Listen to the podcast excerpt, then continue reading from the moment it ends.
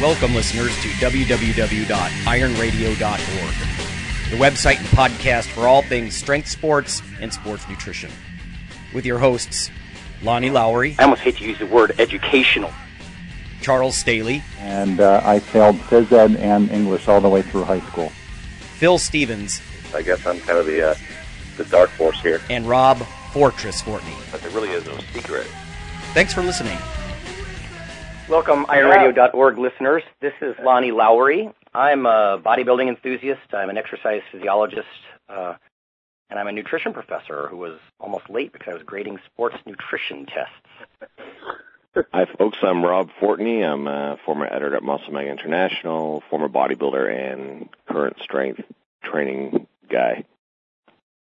That works. Uh, hey, everybody. Welcome aboard. Charles Staley. I kind of lost my turn in, in place there, but uh, I am uh, the author of Muscle Logic, creator of Escalating Density Training, and I'm a master's level uh, competitive weightlifter. And he's the current, uh, oh, I don't know what you call it, guru that is launching the uh, Snatch Care Reform Tour as well. I forgot that. There. I forgot. Yeah, that. I know. This is Phil Stevens, um, strength athlete, strength coach, uh, and founder of liftforhope.org. I want to urge everybody to go to www.liftforhope.org. The month of May, I'm trying to get as many people in the world as we can to support USA athletes by giving just one dollar. So that's there a you cool go. concept.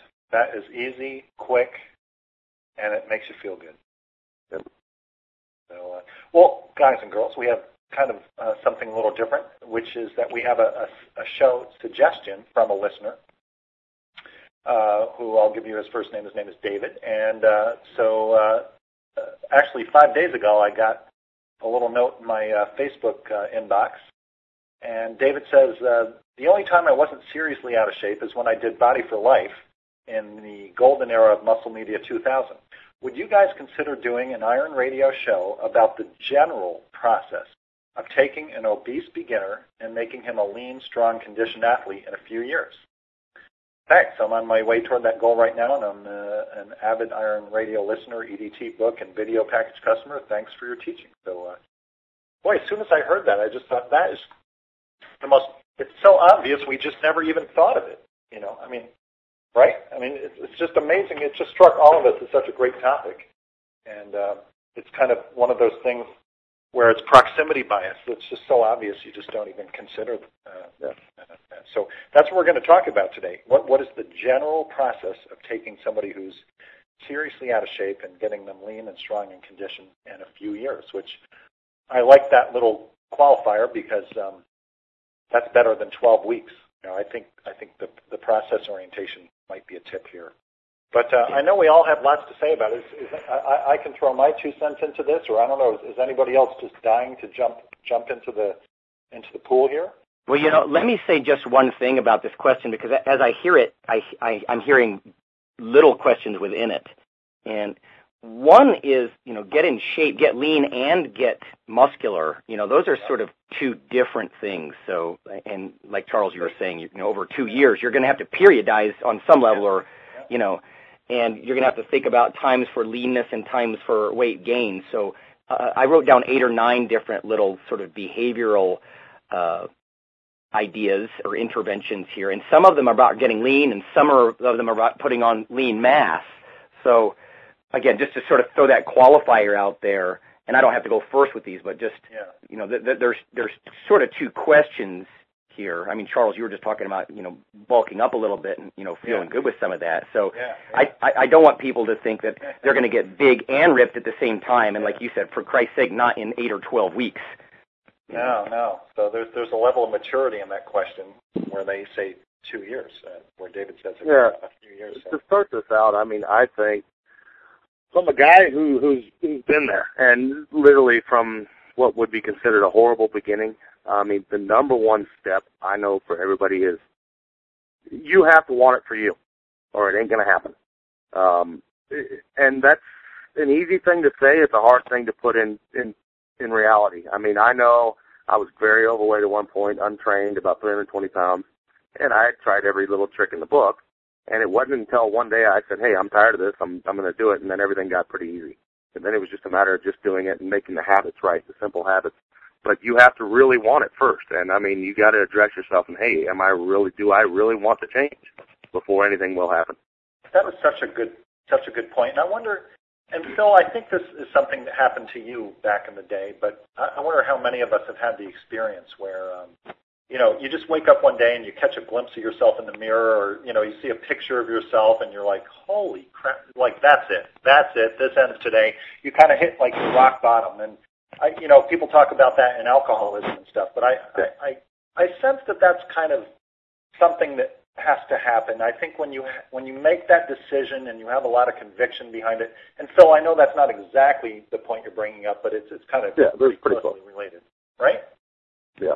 yeah. Um, the other thing, you know, the stress is, and I tell this to everybody. Um, I don't care what coach you have. You know, me, Charles, Lonnie, writing your nutritional programs, Rob. Um, I equate us to architects. We can build a hell of a plan, it's up to you to put it to action. You know, it doesn't.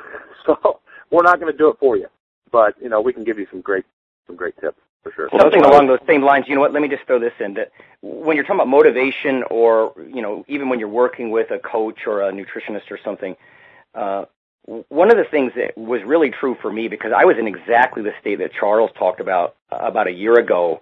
I, I was I thought, well, I'll just lift at home. I you know I have a power rack at home and basic lifting equipment and stuff. And work was so intense. That I mean, basically, I was fooling around in the lab, and my body fat was the highest it had ever been.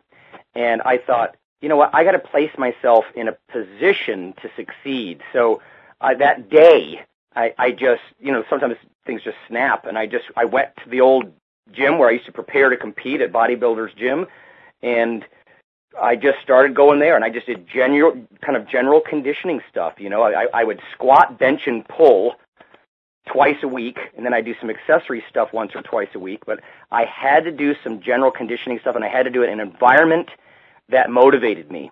You know, so I got some I got some some of my favorite old music and some new music because to me that's a really big deal, and I know this for Rob too.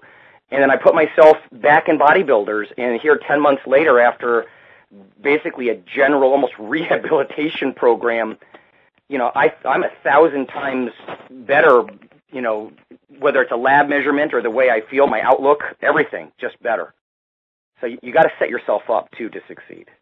Oh yeah. Well, I'm gonna I'm gonna cue up what Lonnie just said, and he used the word environment, and uh, I, I want to introduce as my you know if I have a top tip here um, that does relate to environment, I think having social support is just massive and critical.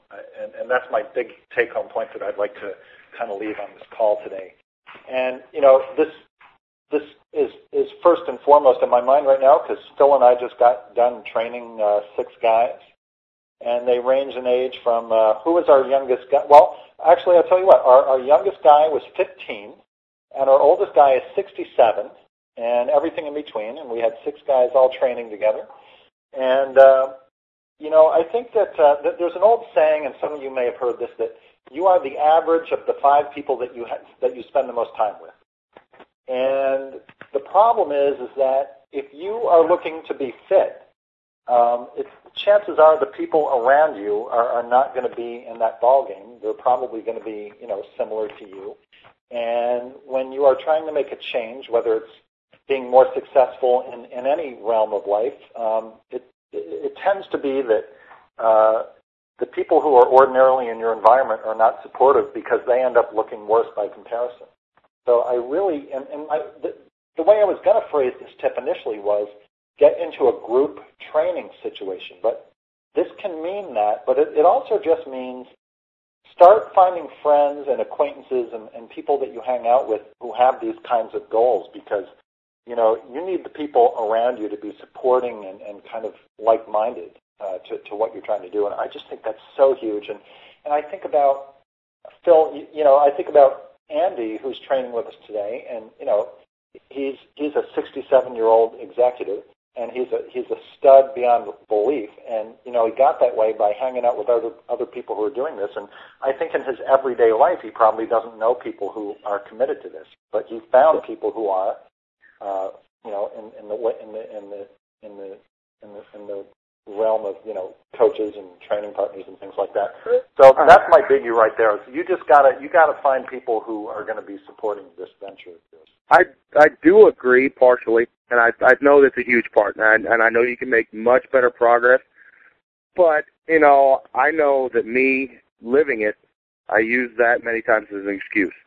You know, my training partner's not here. Not that I still I'm going to go back to the you have to want it for you, and you have to start today. And that something, the number one thing is realizing that something is better than nothing any little step is going to get you closer to your goal. So I mean, yeah, I mean there was years there I had to train by myself. I went through my whole transformation by myself, and it's getting to that maturity point to where I don't care what other people say about what I eat, about how I'm training. You know, oh, you're obsessed with training. Oh, you're obsessed with do that. Well, it's my freaking life. you know, so why do you have more of a problem with me eating good food than I do? You know, and you have to reach that point. That's a tough point to get, especially when you're you're changing yourself. Uh, society's weird, and it doesn't. After a certain age, you have like people have this image of you, and if you try to better yourself or change that image of you, they try and revolt against that for some reason. And uh, you know, you have to just you have to be kind of your own solo soldier there a, a bit. But yeah, I do agree. Yeah. Seek out um, seek out a community, and you know, uh, when I did it, the internet was maybe just started. I don't even know if it was there. So now you have the benefit of finding an internet community to support you. Which Boy, is great. what a, what a great point that is too, because cyber community is not the same as real community, but you know it's a, it's a good second choice. Well, so, especially think if you don't have if you don't have people around you that are are positive, you know, if those five people that that you're an amalgamation of, I mean, the people that I work with, the joke going around at the university, of course, working in a nutrition department, is I'm the only non-postmenopausal faculty member. You know, and I mean, so you can imagine heavy weights and heavy metal are not going to be big parts of, of this cohort. Yeah. So, so the the uh, sometimes you got to get the social thing and podcasts. You know, I mean, there's different ways to feel like you're a part of a group. I think that's a great one. Yeah. Yep, huge. And and you know, if if we take this to mean training with a group of people as a very specific kind of uh, incarnation of this idea, and I've always said, and it's worth noting that um, you know it's it's great if you can have the fortitude as a beginner to to kind of steer your own ship, and, and that's ultimately what what you should be striving for. But uh, you know, having somebody to hold you accountable is terribly useful, and if you if you buy into that idea, um, a, a group of people is far less likely to flake out on you than a training partner. Yeah. So, uh, you know, I, I just feel very strongly that that's a useful, a useful uh, tactic. Well, all this thing. I mean, when when you read that original letter, the, the the thing that jumps out at me is just the psychological aspect of it more than the, you know, the physical me- mechanism of, of actually going and doing it. Because, like as Phil said earlier, I mean, you know, if you have a, co- a reasonably competent person puts down you know, the blueprint for, you know, a good way at least to start, you know, on this journey. Um, you know, I mean, the mechanism of actually carrying through with it is, is relatively easy. It's the psychology of, I mean, the person says that, you know, the only time that they've ever been in shape was, you know, years and years ago for this, for this competition or whatever it was. So, I mean, you're obviously dealing with somebody who does have a, um, to use the word that was used earlier, the, uh, there's a behavioral thing going on there. So a lot of what we're talking about now, I think, really hits at the heart of the matter of, of what probably the, the average is as far as what a problem, the, the major problem towards getting there, you know? Yeah, yeah, for sure. You know, cool. one of the things that I, that I thought about when, when I actually uh, look at that email was there's sort of a, a motivation to having a target date, right? I mean, one of the things, yeah. What, what, yeah, a few years ago, I remember one of the things that motivated me to compete in 04 uh, was I was talking to an old buddy of mine who's in shape, but I'm like, so what are your goals, man? You know, I mean, what motivates you? He goes, oh, I don't know. I thought I'd try to make my arms a little bit bigger and, you know, and I mean, everything sounded so vague and the, the weakness of the statement kind of pissed me off. And I'm like, dude, you know, there's nothing concrete there. So, you know what? I'm going to go in exactly the opposite direction and throw myself against other men.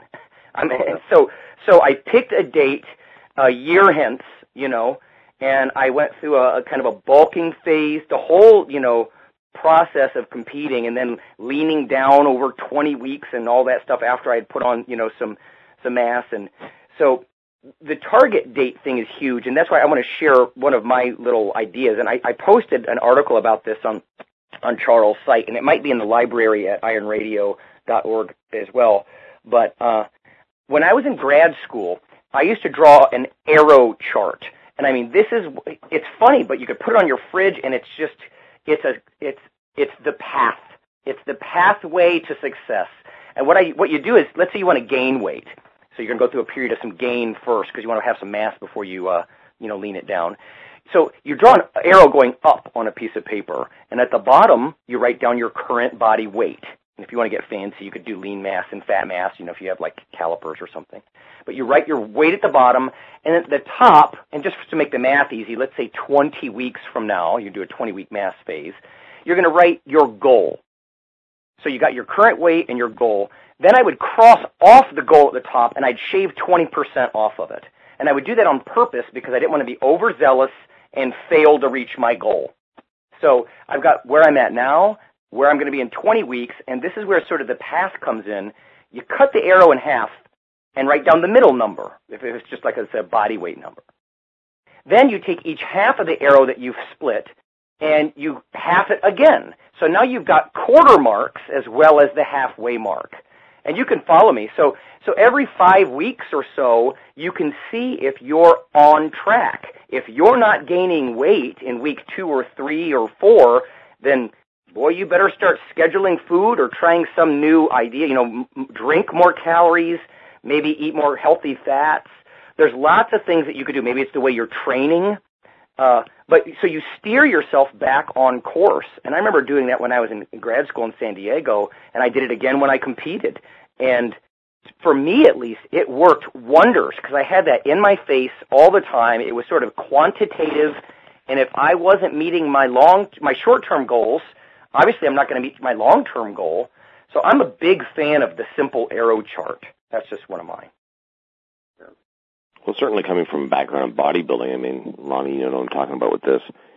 There's, uh, you know, the, the the further I kind of get distance from the whole competitive bodybuilding aspect, the more I see in just how, like you were saying about your friend talking about, you know, how when you asked him, he just said, "Oh, you know, I'd like to put some, maybe some size on my arms." I mean, that that seems to be the general kind of attitude of guys going into the gym these days, right? They're just kind of these watery, um, you know, goals that they have that aren't very concrete, and they don't really, you know, talk to anything that's you know solid that you can actually, you know, set target for. And so, yeah, you have to find ways that are around that. Otherwise, you you become just like the majority, who are these guys who, if they do last in the gym for any more than a year or two, they're guys that you see five years down the road, ten years down the road, fifteen years down the road, and they really have made no progress in strength or size, and they just have more injuries. It's true. They're beating themselves up for no net gain.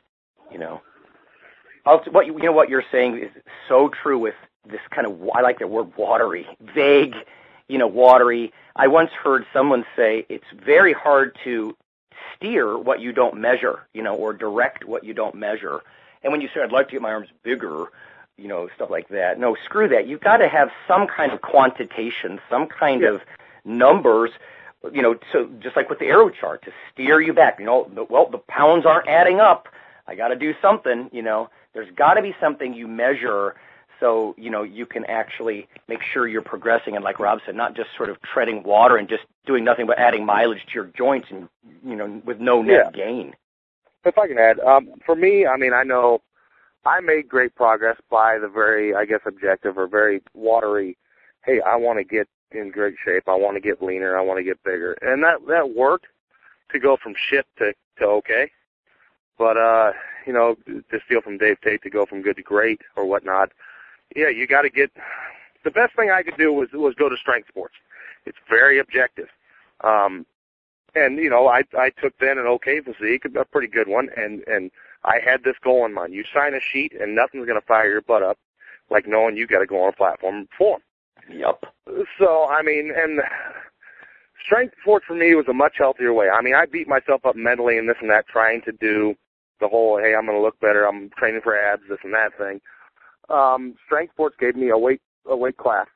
It gave me performance goals, and you know I know that if I say okay, I want to bench 400 pounds, I'm going to look pretty damn good by saying I want to bench 400 pounds and be in the 242 class or 198 yeah. Or whatnot. You're going to by you know your form is going to follow your function.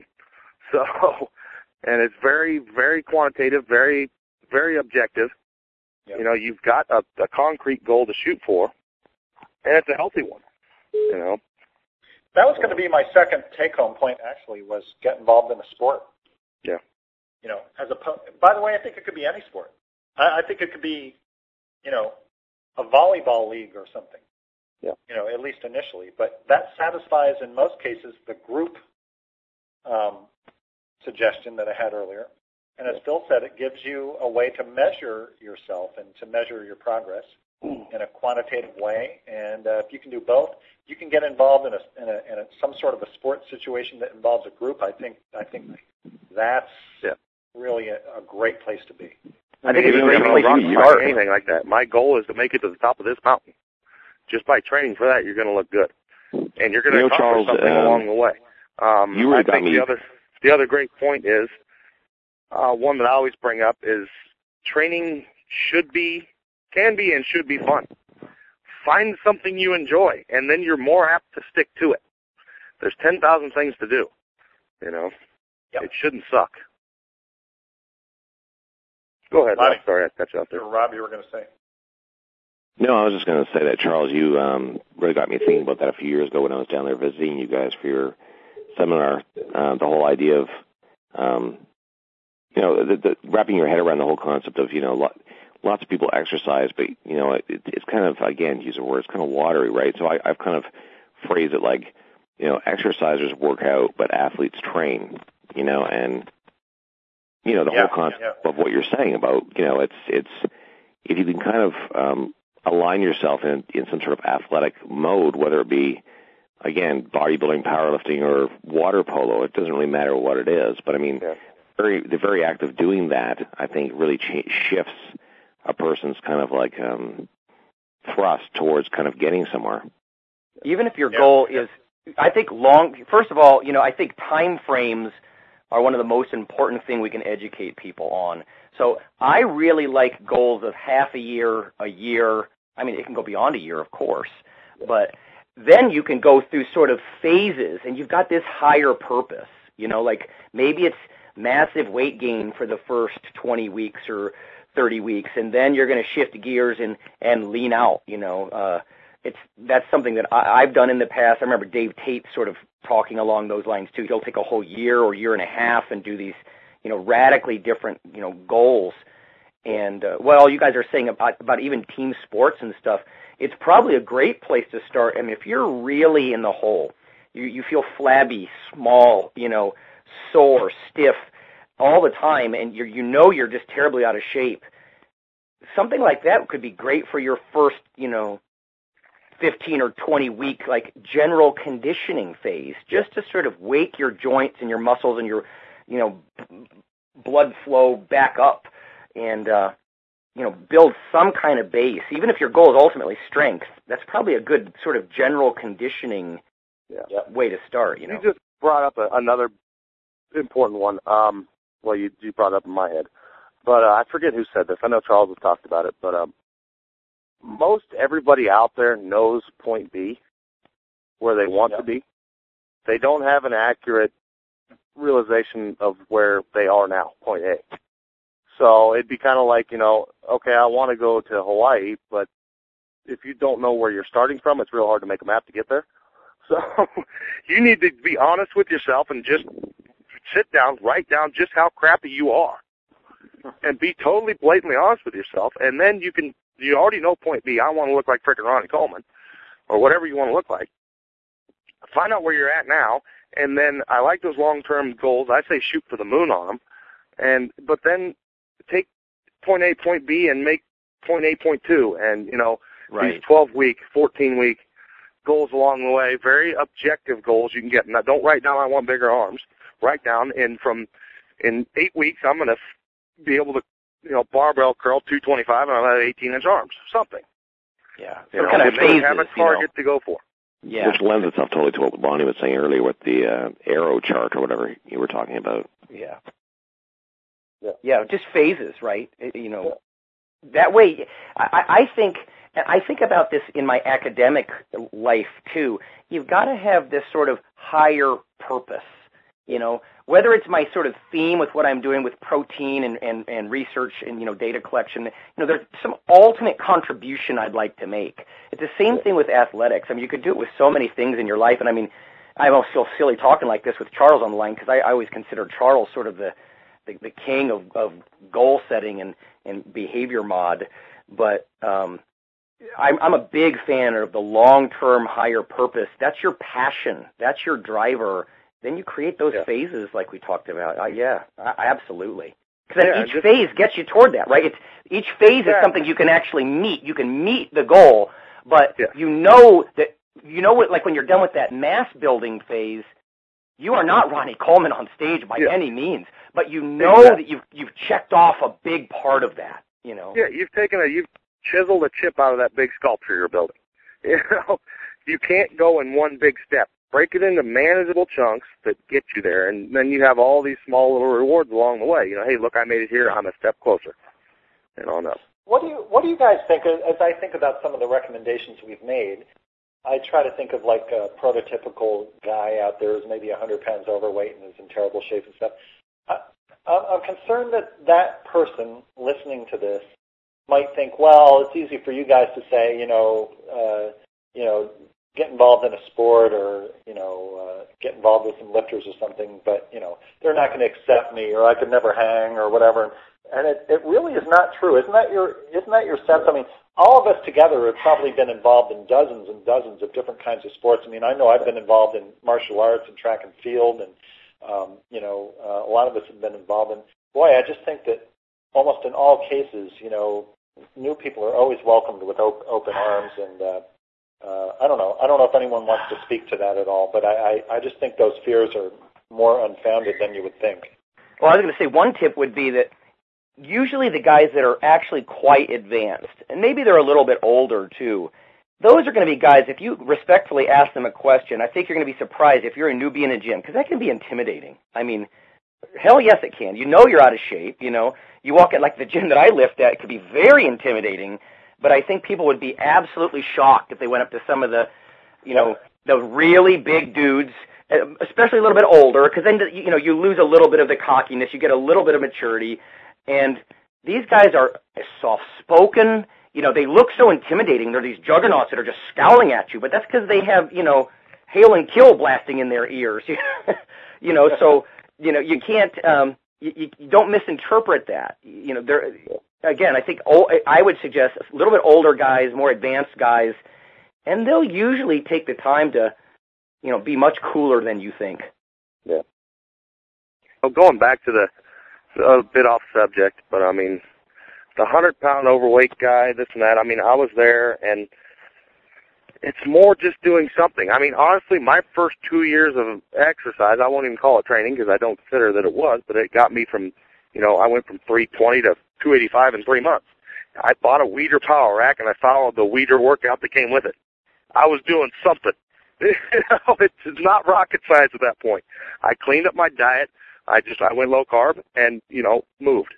Maybe that's your first So- phase. You know, before you Yeah. enter the gym, you get the gym membership. You're like, you know what? I'm going to get myself in some kind of at least barely functional Yeah, state of being. So when I walk in there and I ask some questions and stuff, you know, I don't feel like I'm going to actually hurt myself as soon as I begin. yeah. It's realizing that you know if you're just a total couch potato and do no physical activity, that if you get up and walk four times a week, you're doing more than you were, and it's going to get you somewhere. You know, it doesn't have to be. You know, you're not going to go from a- from nothing to a, a world class athlete overnight. And you know that's the other big thing that people don't get. They expect results tomorrow. You got to realize this takes years. Yeah. You know, and you better enjoy the ride. Time frames. Yeah. So I don't know. Good stuff. That's where I'm at right now. But well, like earlier, somebody was saying about you know how it it doesn't take really a, a massive plan to get to good, but to Yeah. get from good to great, you Yeah. really have. That's when you have to really kind of you know Yeah. tighten the buckle and kind of you know put things a little bit more. I hate to use the word, but scientific a little bit. But you know, I mean, yeah, just to to, to take somebody who's just starting from nowhere and to make them decent.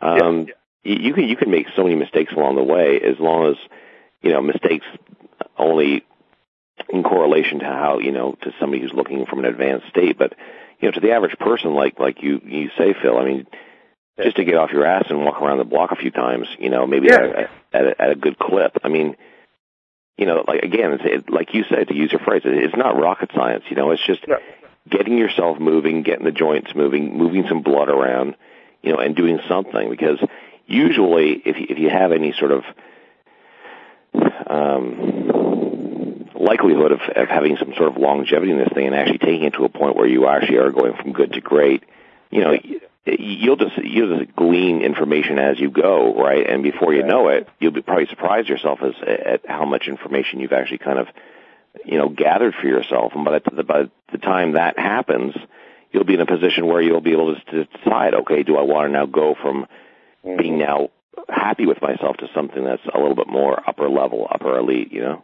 By the way, Making what, what, mistakes what, is- what, I Making say mistakes is also saying- more than nothing. Say that, say that again, please. I said making mistakes is more than nothing. You're going to make mistakes, realize it. Yeah. But even if you're doing something and it's all wrong, doing the totally wrong thing is better than doing nothing at all. No doubt. And you know, you know what Rob was just saying is so significant. And Phil and I always talk about the beauty of being a beginner. and the beauty of being a beginner is your workouts don't have to take two hours. You know, it's not rocket science. You know, you're going to make rapid gains regardless of whatever bonehead stuff you do, as long as you don't hurt yourself. And there is a certain beauty to being a beginner. You, you actually, it's easier to make gains than it is for for somebody who's more advanced. So uh, Yeah. that's And, and you know the interesting thing about that is, you know, the longer you do train, and again, all of us have uh, been around this for, I mean, combined, we have 100 years of, of or more of experience with this whole thing. I can only speak for myself here, but I think you guys might agree. I find myself now, you know, after like a quarter century of doing this, actually trying to find and, and fi- trying to find actually go back to that kind of whole Yeah. Mentality that I had the first seven, eight years. You know that, I mean, but with the, you know, with the benefit of all the information now I have, you know, and all the experience that I have, but nothing can beat that youthful exu- exuberance. You know what I mean? That that kind of blind, kind of just, you know, um, want. You know, where you're going there and you're kind of just, you know. You're you're you're you're not a rifle. You're just a shotgun, you know. And you're just kind of, but man, you got a lot of lot of kick to you, you know. And you're just in there busting shit out. And like you say, you're you're probably doing a lot of stupid shit. I mean, God, the crap I used to do, you know, the first five, ten years that I was doing. I think back, I think, man. But you know, the the way my headspace was at that point, I mean, that was that was potent shit. Oh yeah. You learned a lot from that too. Oh, you find I mean, I did a about lot of dumb stuff, but I learned great work work ethic when I was doing that dumb stuff. but Oh yeah, you're like a you, you know you're like a masochist, man. But I mean, Mhm. you- but Lonnie and I talk about this a lot. But I mean, you as you're saying, you, you learn a ton about yourself and your limitations and your tolerances, and cer- certainly you you further those tolerances massive massively when you're kind of in that you know frame of mind. But we also have to understand too that a lot of people kind of just don't have that. I mean, I think you know the four of us probably inherently have that, and some people just don't. So, but even but regardless of that, even so, a person who doesn't have that inherent in them, that kind of like warrior like thing, still it, it doesn't negate the just the, just the huge benefit of again just doing something and moving, right? Yeah. You know, one of the things that I, I think is important for people who are trying to pull themselves out of a stagnant state is pick some rewards that you can give to yourself.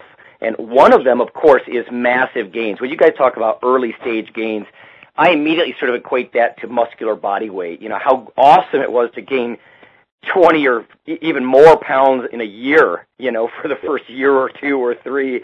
and I'd kill for probably five pounds over the course of a whole year now. You know, so as you become more uh, experienced and closer to your genetic limits, so to speak, uh, yep. and that could be its own discussion, but then yeah, no kidding. you know eventually your motivation comes from the fondness that you had for your career and the early gains you had and all that motivation like like you said Rob getting back to it but also a sense of pride because once you get to a certain point of muscle mass or strength you walk around physically superior to almost everyone around you and I'm not being cocky I'm just saying I mean we were talking a few weeks ago on the podcast about how a lot of people they can't even squat down you know, w- whether it's Achilles flexibility or for whatever reason, they can't even squat down, let alone with a bunch of weight on their back, you know, or they couldn't they couldn't sprint the length of a block without hurting themselves or I mean, there's any number of things that you can think about. So after a while, instead of rapid gains, it's more like you start getting a, a sense of maybe pride's not the right word, but just confidence because you you are becoming physically superior after a couple of years, you know. Oh yeah, I mean, me and Charles talk about this all the time, and it's it's a fun fact to to just realize that hey, even when I'm injured, I'm stronger than ninety percent of the world. You know, even when I'm feeling my worst, it's like, oh man, I feel like crap. I'm hurt. My hamstring's killing me, but I can still outperform ninety percent of you guys. Hey, you want a number? Yeah. Here, here's a number. I was just looking at it today. We were looking at a research project, this caffeine project we were going to do. Um, and I actually looked up. You are in the 99th percentile as a male. And this is from the Hoeger and Hoeger uh, okay. fitness textbook. but it's based on a. Re- Something tells me this is going to be very disappointing. well, it, it, it's based. It's, there's a real reference behind it. I, I can't remember the reference, you know, on, on the chart, but you are in the 99th percentile for bench press as a male. Bench press repetitions. If you can bench 75% of your body weight 26 times. So mm-hmm. if you, if you want an idea about what elite is from the average population, you know, now of course you'd have to train sort of a muscular endurance aspect maybe, but you know, just just by having huge one repetition maximum, I mean, 75% of my body weight 26 times. Are you serious? Yeah. You know, I could I I could do that in my sleep. You know what I mean? Uh, so anyway, I don't know. It, it, it was funny for me to, to actually see a number like that, and they actually had numbers for pull downs and and lots of other things. That might be. I actually wrote an article once called "Who's Elite." I, I should spread that around. I never did publish it, but it, it's everything from you know vertical leap to bench press to squat to pull down. You know, uh, just a whole bunch of like norms. And man, when you look at norms, it's no wonder we all have a, some sense of confidence because, yeah. damn. yeah. And I well, mean, just, I think, and I think that comes down to in, in the the broadest umbrella is just what I like to term just body awareness. You know, um, regardless of whether it's weight training or you know around playing soccer. The point being is, so many people, certainly in you know the modern age, they they they just have no body awareness, and it's it's amazing to me that more people don't hurt themselves just getting out of bed in the morning. Um, when you see people um, try to engage in something when they just don't, and you see just a complete lack of coordination, and it's just it's almost like they, they're they're a bag of limbs that just are kind of like flailing, flailing around. Um, it's it's a little wonder that people hurt themselves with such little, you know, provocation and stuff, doing things because again, there's just there's, there's no coordination. Well, you imagine know, that, that imagine once upon a time, you know, you're, I think it was, it was Rob, you, you or Phil were talking about how much you learn as you go. You know, this is nutritionally, I think, uh, anatomically, so many ways. But there was a time where I, when I was a, a boy, that I looked at an arm or a leg as sort of a cylinder, and you know, and not a component of all the different muscles within. I can't even look at an arm or a leg like an average person does anymore, which is basically yeah. a cylinder. You know, so no wonder they hurt themselves. All they know is that sort of a fleshy tube, like you said, Rob, sort of limb. You know, body awareness is just not there, and it's not a deltoid tying into the humerus. And you know, there's there's not biceps and triceps and brachialis and all the muscles all the way down the arm. I mean, it, it, it's almost hard to even remember not knowing all that stuff. But you know, the more you know, there's a clear correlation between how much you know and and the kind of progress you make. Well, if their arm is just a bendable straw that puts food in their mouth yeah. yeah. No, I mean this, this is kind of lame, but I was talking to my mom the other day, and she watches, you know, Dancing with the Stars and stuff, and you know, she's talking about, you know, the people on there and people arguing about whether some of the, you know, these C-level celebrities that they get on there, you know, whether some of them are, are athletes or whatever, if they have advantages. And, you know, she was saying something to the effect of, oh, well, you know, they weren't a dancer. This person was whatever, right? But it was something, at, you know, it was, it was something physical. And my whole point to her was, you know, absolutely, no question, these people have an advantage, no matter what the hell they did. If they were an athlete of some kind or physical in some way, of course they're going to have an advantage over some guy who's a couch potato CEO. You know, there's really no question about that. And again, it comes just to the fact that this person is going to have a huge, huge running head start just on body awareness. So they're going to probably make progress at, at infinitely a better, you know, um, better rate. Yeah. You know, let me go back to what I was saying before because we were talking about experienced guys getting, you know, that sense of pride and, you know, uh, maybe even uh, competition as their sense of reward. I think in early stages, A, it's true, you've got some pretty nice gains to look forward to, whether it's in body fat dropping off or, or muscle mass coming around. Now, you know, again, obviously, disclaimer here, talk to your doctor. I don't want people to go out and just try stupid stuff and Phil said make a mistake, you know, something like that. That's not what we mean, of course. But yeah. the point is, some sense of reward as you go. Yes, there's the physical changes, but something more acute than that. Maybe something like your favorite music. If you're highly motivated by music in the gym, like I am, then go buy yourself your favorite. You know, if you let's say you meet your three day a week split or four day a week, you know, training schedule or something for a month. Give yourself a reward. You win, brother. Go, you know, and, and actually get something like music that's just going to fuel your motivation for the next month, you know.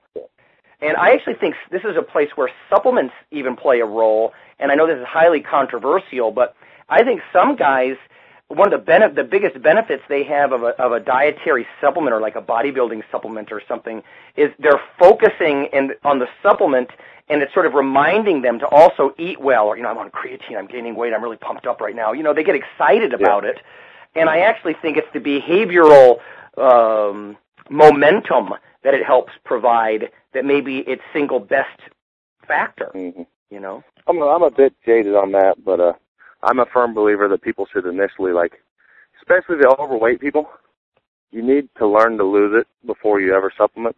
At least with like a fat burner. Creatine, I'm okay with. If you need that to do, like Lonnie said, it kind of if that enacts behaviors. But I am very glad that I was ignorant to like weight loss supplements when I lost my weight because from being in the supplement industry for so long, I've seen a lot of people who get dependent on them. They yeah. think they don't know they can lose weight without it and that's all they think. Oh, I got to do this because I got to lose. No, you need to learn how to do it first. Yeah. On your own, it ain't that freaking hard. Um, it's a balancing act, that's for sure. Because especially fat loss supplements are mostly stimulant in nature. Yeah. And, and if you're really overweight, Christ, you don't need mm-hmm. something driving up your heart rate and your blood pressure and you know and everything else. I mean, it's a, a real balancing act. That. A supplement is just that. It's a supplement. It should be in addition to an already great plan, in my opinion. Um, don't you think? Wait, just a minute, Phil. Phil, don't you think though that there's some motivational factor to it? Oh yeah, like you were saying. I mean, and I think creatine can be a great one for that. I think everybody should be using it because now, I mean, the the cognitive benefits and and stuff that they're finding. But uh, I yeah. think it's a great one. and It's so cheap. Um, I think everybody in the world should be taking it. Just a teaspoon a day. Um, just just talking about this brought up two great goals in mind. Um, going back to the topic of somebody that's beginning, they're 100 pounds overweight just looking at my own from where I was. You know, I was overweight from seven years old after a catastrophic injury that had me bedridden for a year to 20, like two is when I decided to, to change my habits.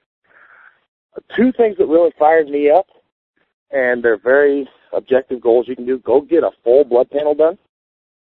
That gives you things to correct. There's your dietary stuff, and the, hey, it's my goal to change my cholesterol and to change my hormone levels and this and that. And you're going to see those changes through exercise and diet. And when you go get tested again in three months.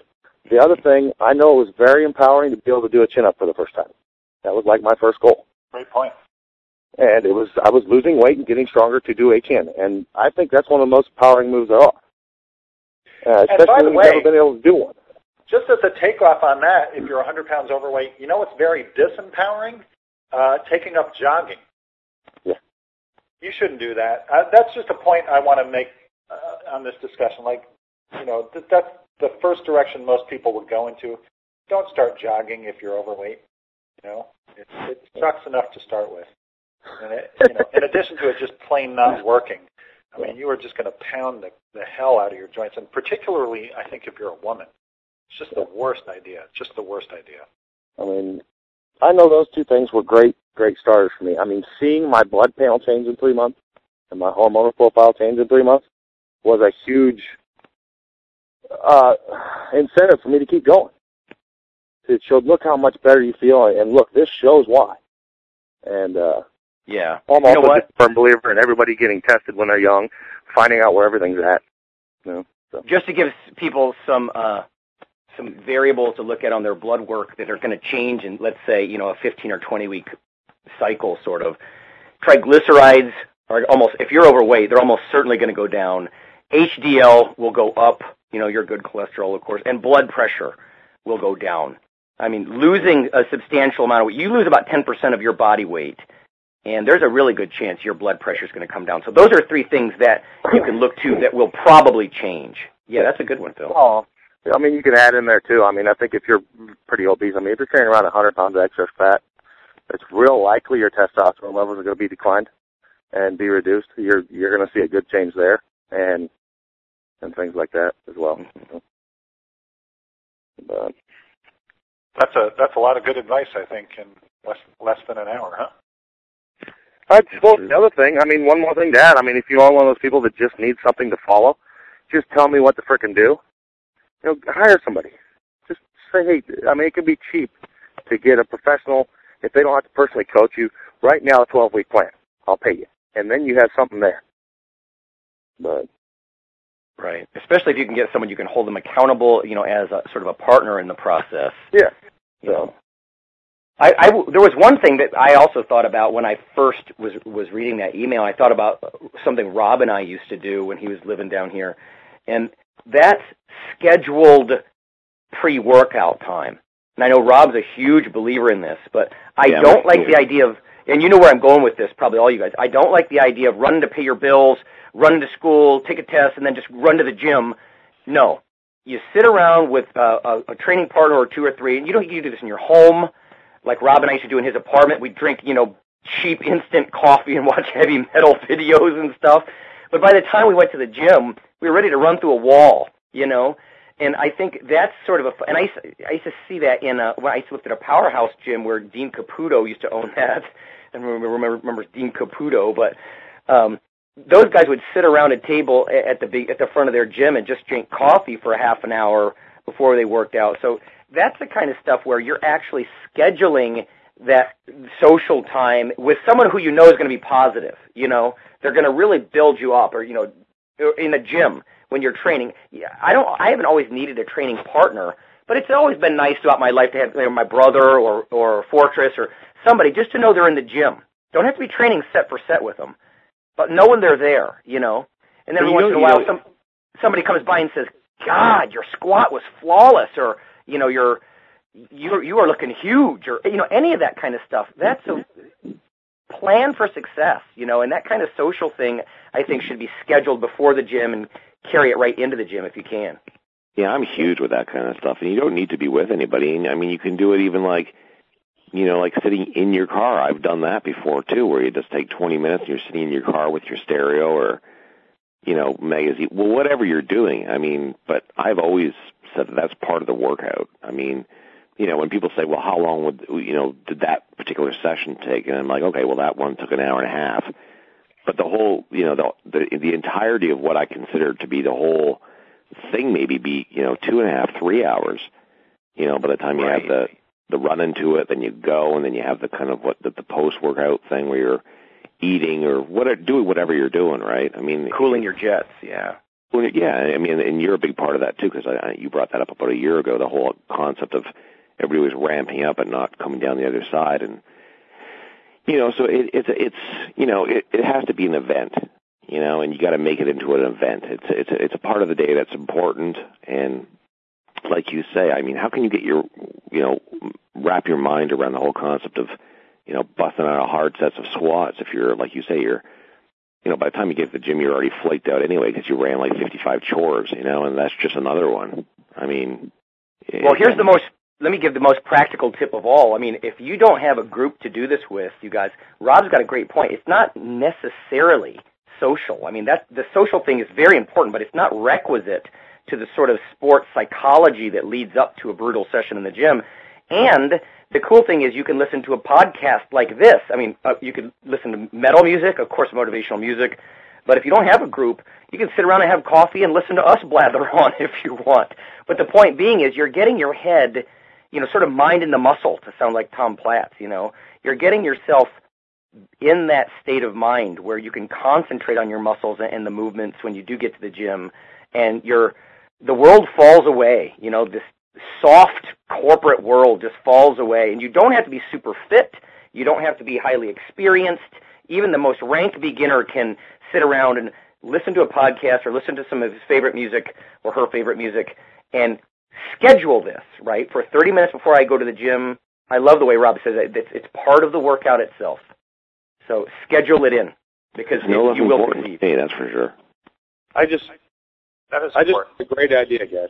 We need to like pick out our favorite pre-workout or during training song, and then we'll each just tape ourselves talking trash, and we'll put it and we'll like Yeah. hold the tape for like five ninety nine for uh, going to the gym.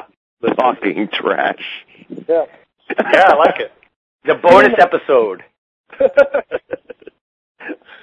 trash. I don't. I think. I think. I think Fortress will scare people. Yeah, I don't. I don't know if people really want to hear what I'm thinking. Scream, listening to Cannibal Corpse or something in the background, and you know, horrible blasphemies pouring out of his mouth. yeah, their their their number one hit bent backwards and broken. Great.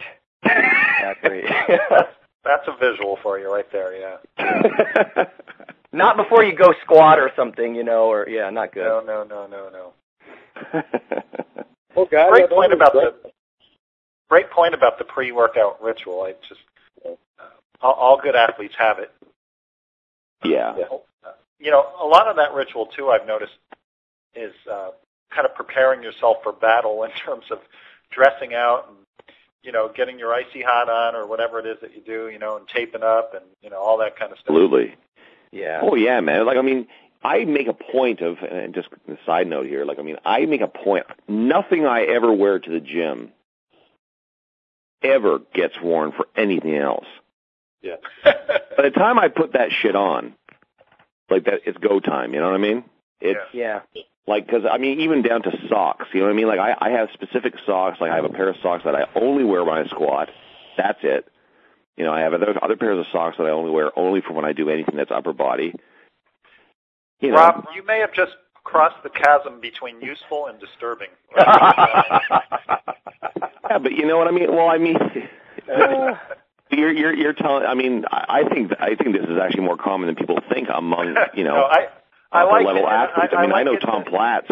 You know, he's he's a friend of mine. Him and I used to talk at length of this stuff. I mean, he was the exact same way. He had you know clothes combinations that only got used for certain things. He had one towel that he only used for uh, uh, you know squatting. I mean. You know, and but I think in most sports you hear people have little rituals that they go through, right? And it's not something that you're like, you know, psychotic about. It's just something that no, that you just do, and that you don't even have to think about it. You know, it's just No, like, it well, okay, I'm squatting today. This is what I'm Yeah. wearing, and this is what I'm bringing. You know. Yeah, no, it's it's a way of setting up a boundary between your everyday life and your training, which is different than your everyday life.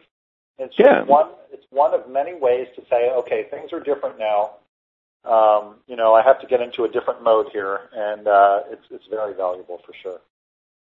Well, the whole thing is everything outside of that is conformity, right? Like in our society, everything is about conforming to something that somebody else has set for you. You know, this is something that you can make your own, right? You can design your own reality for that couple hours, you know? And that is everything from, like Lonnie says, everything you listen to, to what you wear, to what you're thinking, um, you know, to what you do. That's your world. That's your reality. And I think it's actually very, very healthy living in the society that we do right now to be able to be able to do that. And I don't think many people have that kind of escape, or they choose things that are harmful them, to them, right? Drugs or alcohol or things like that that are not doing them any benefit to escape. So, and we all need an escape. So if it's, you know, why not make it something that's beneficial for you? and go at it whole hog, you know, and and not hold back. There is. I think most men have sort of the. This sounds cheesy, but the longer you're in this, you realize it's really not. But the sort of inner warrior thing, you know, whether it's the lone warrior or you know you go with a training partner, or whatever. It's uh, it's like that old Conan movie quote. You know, he says, you know, you can't trust men or women or beasts. This you can trust.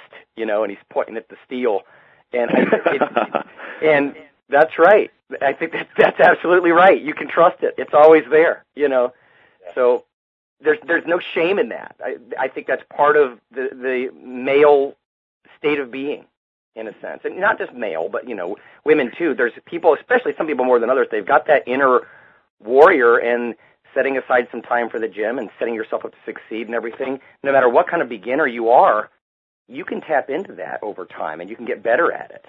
Uh, we're about there. Do they want to put in like three, four words closing? You know, on I don't know a tip. Well, you know what? I, I, you know, this this is not entirely consistent with my previous tips, but you know, make some sort of concrete step to to start it today. Um, I didn't mention this earlier, but I always love how to say, you know, the, the sure way of knowing someone's not serious is when they say, "I'll start Monday" or "I'll start tomorrow." That that just means you're not serious. So prove to yourself you're serious. Do something today, and uh, take advantage of these tips, and uh, you're off and running.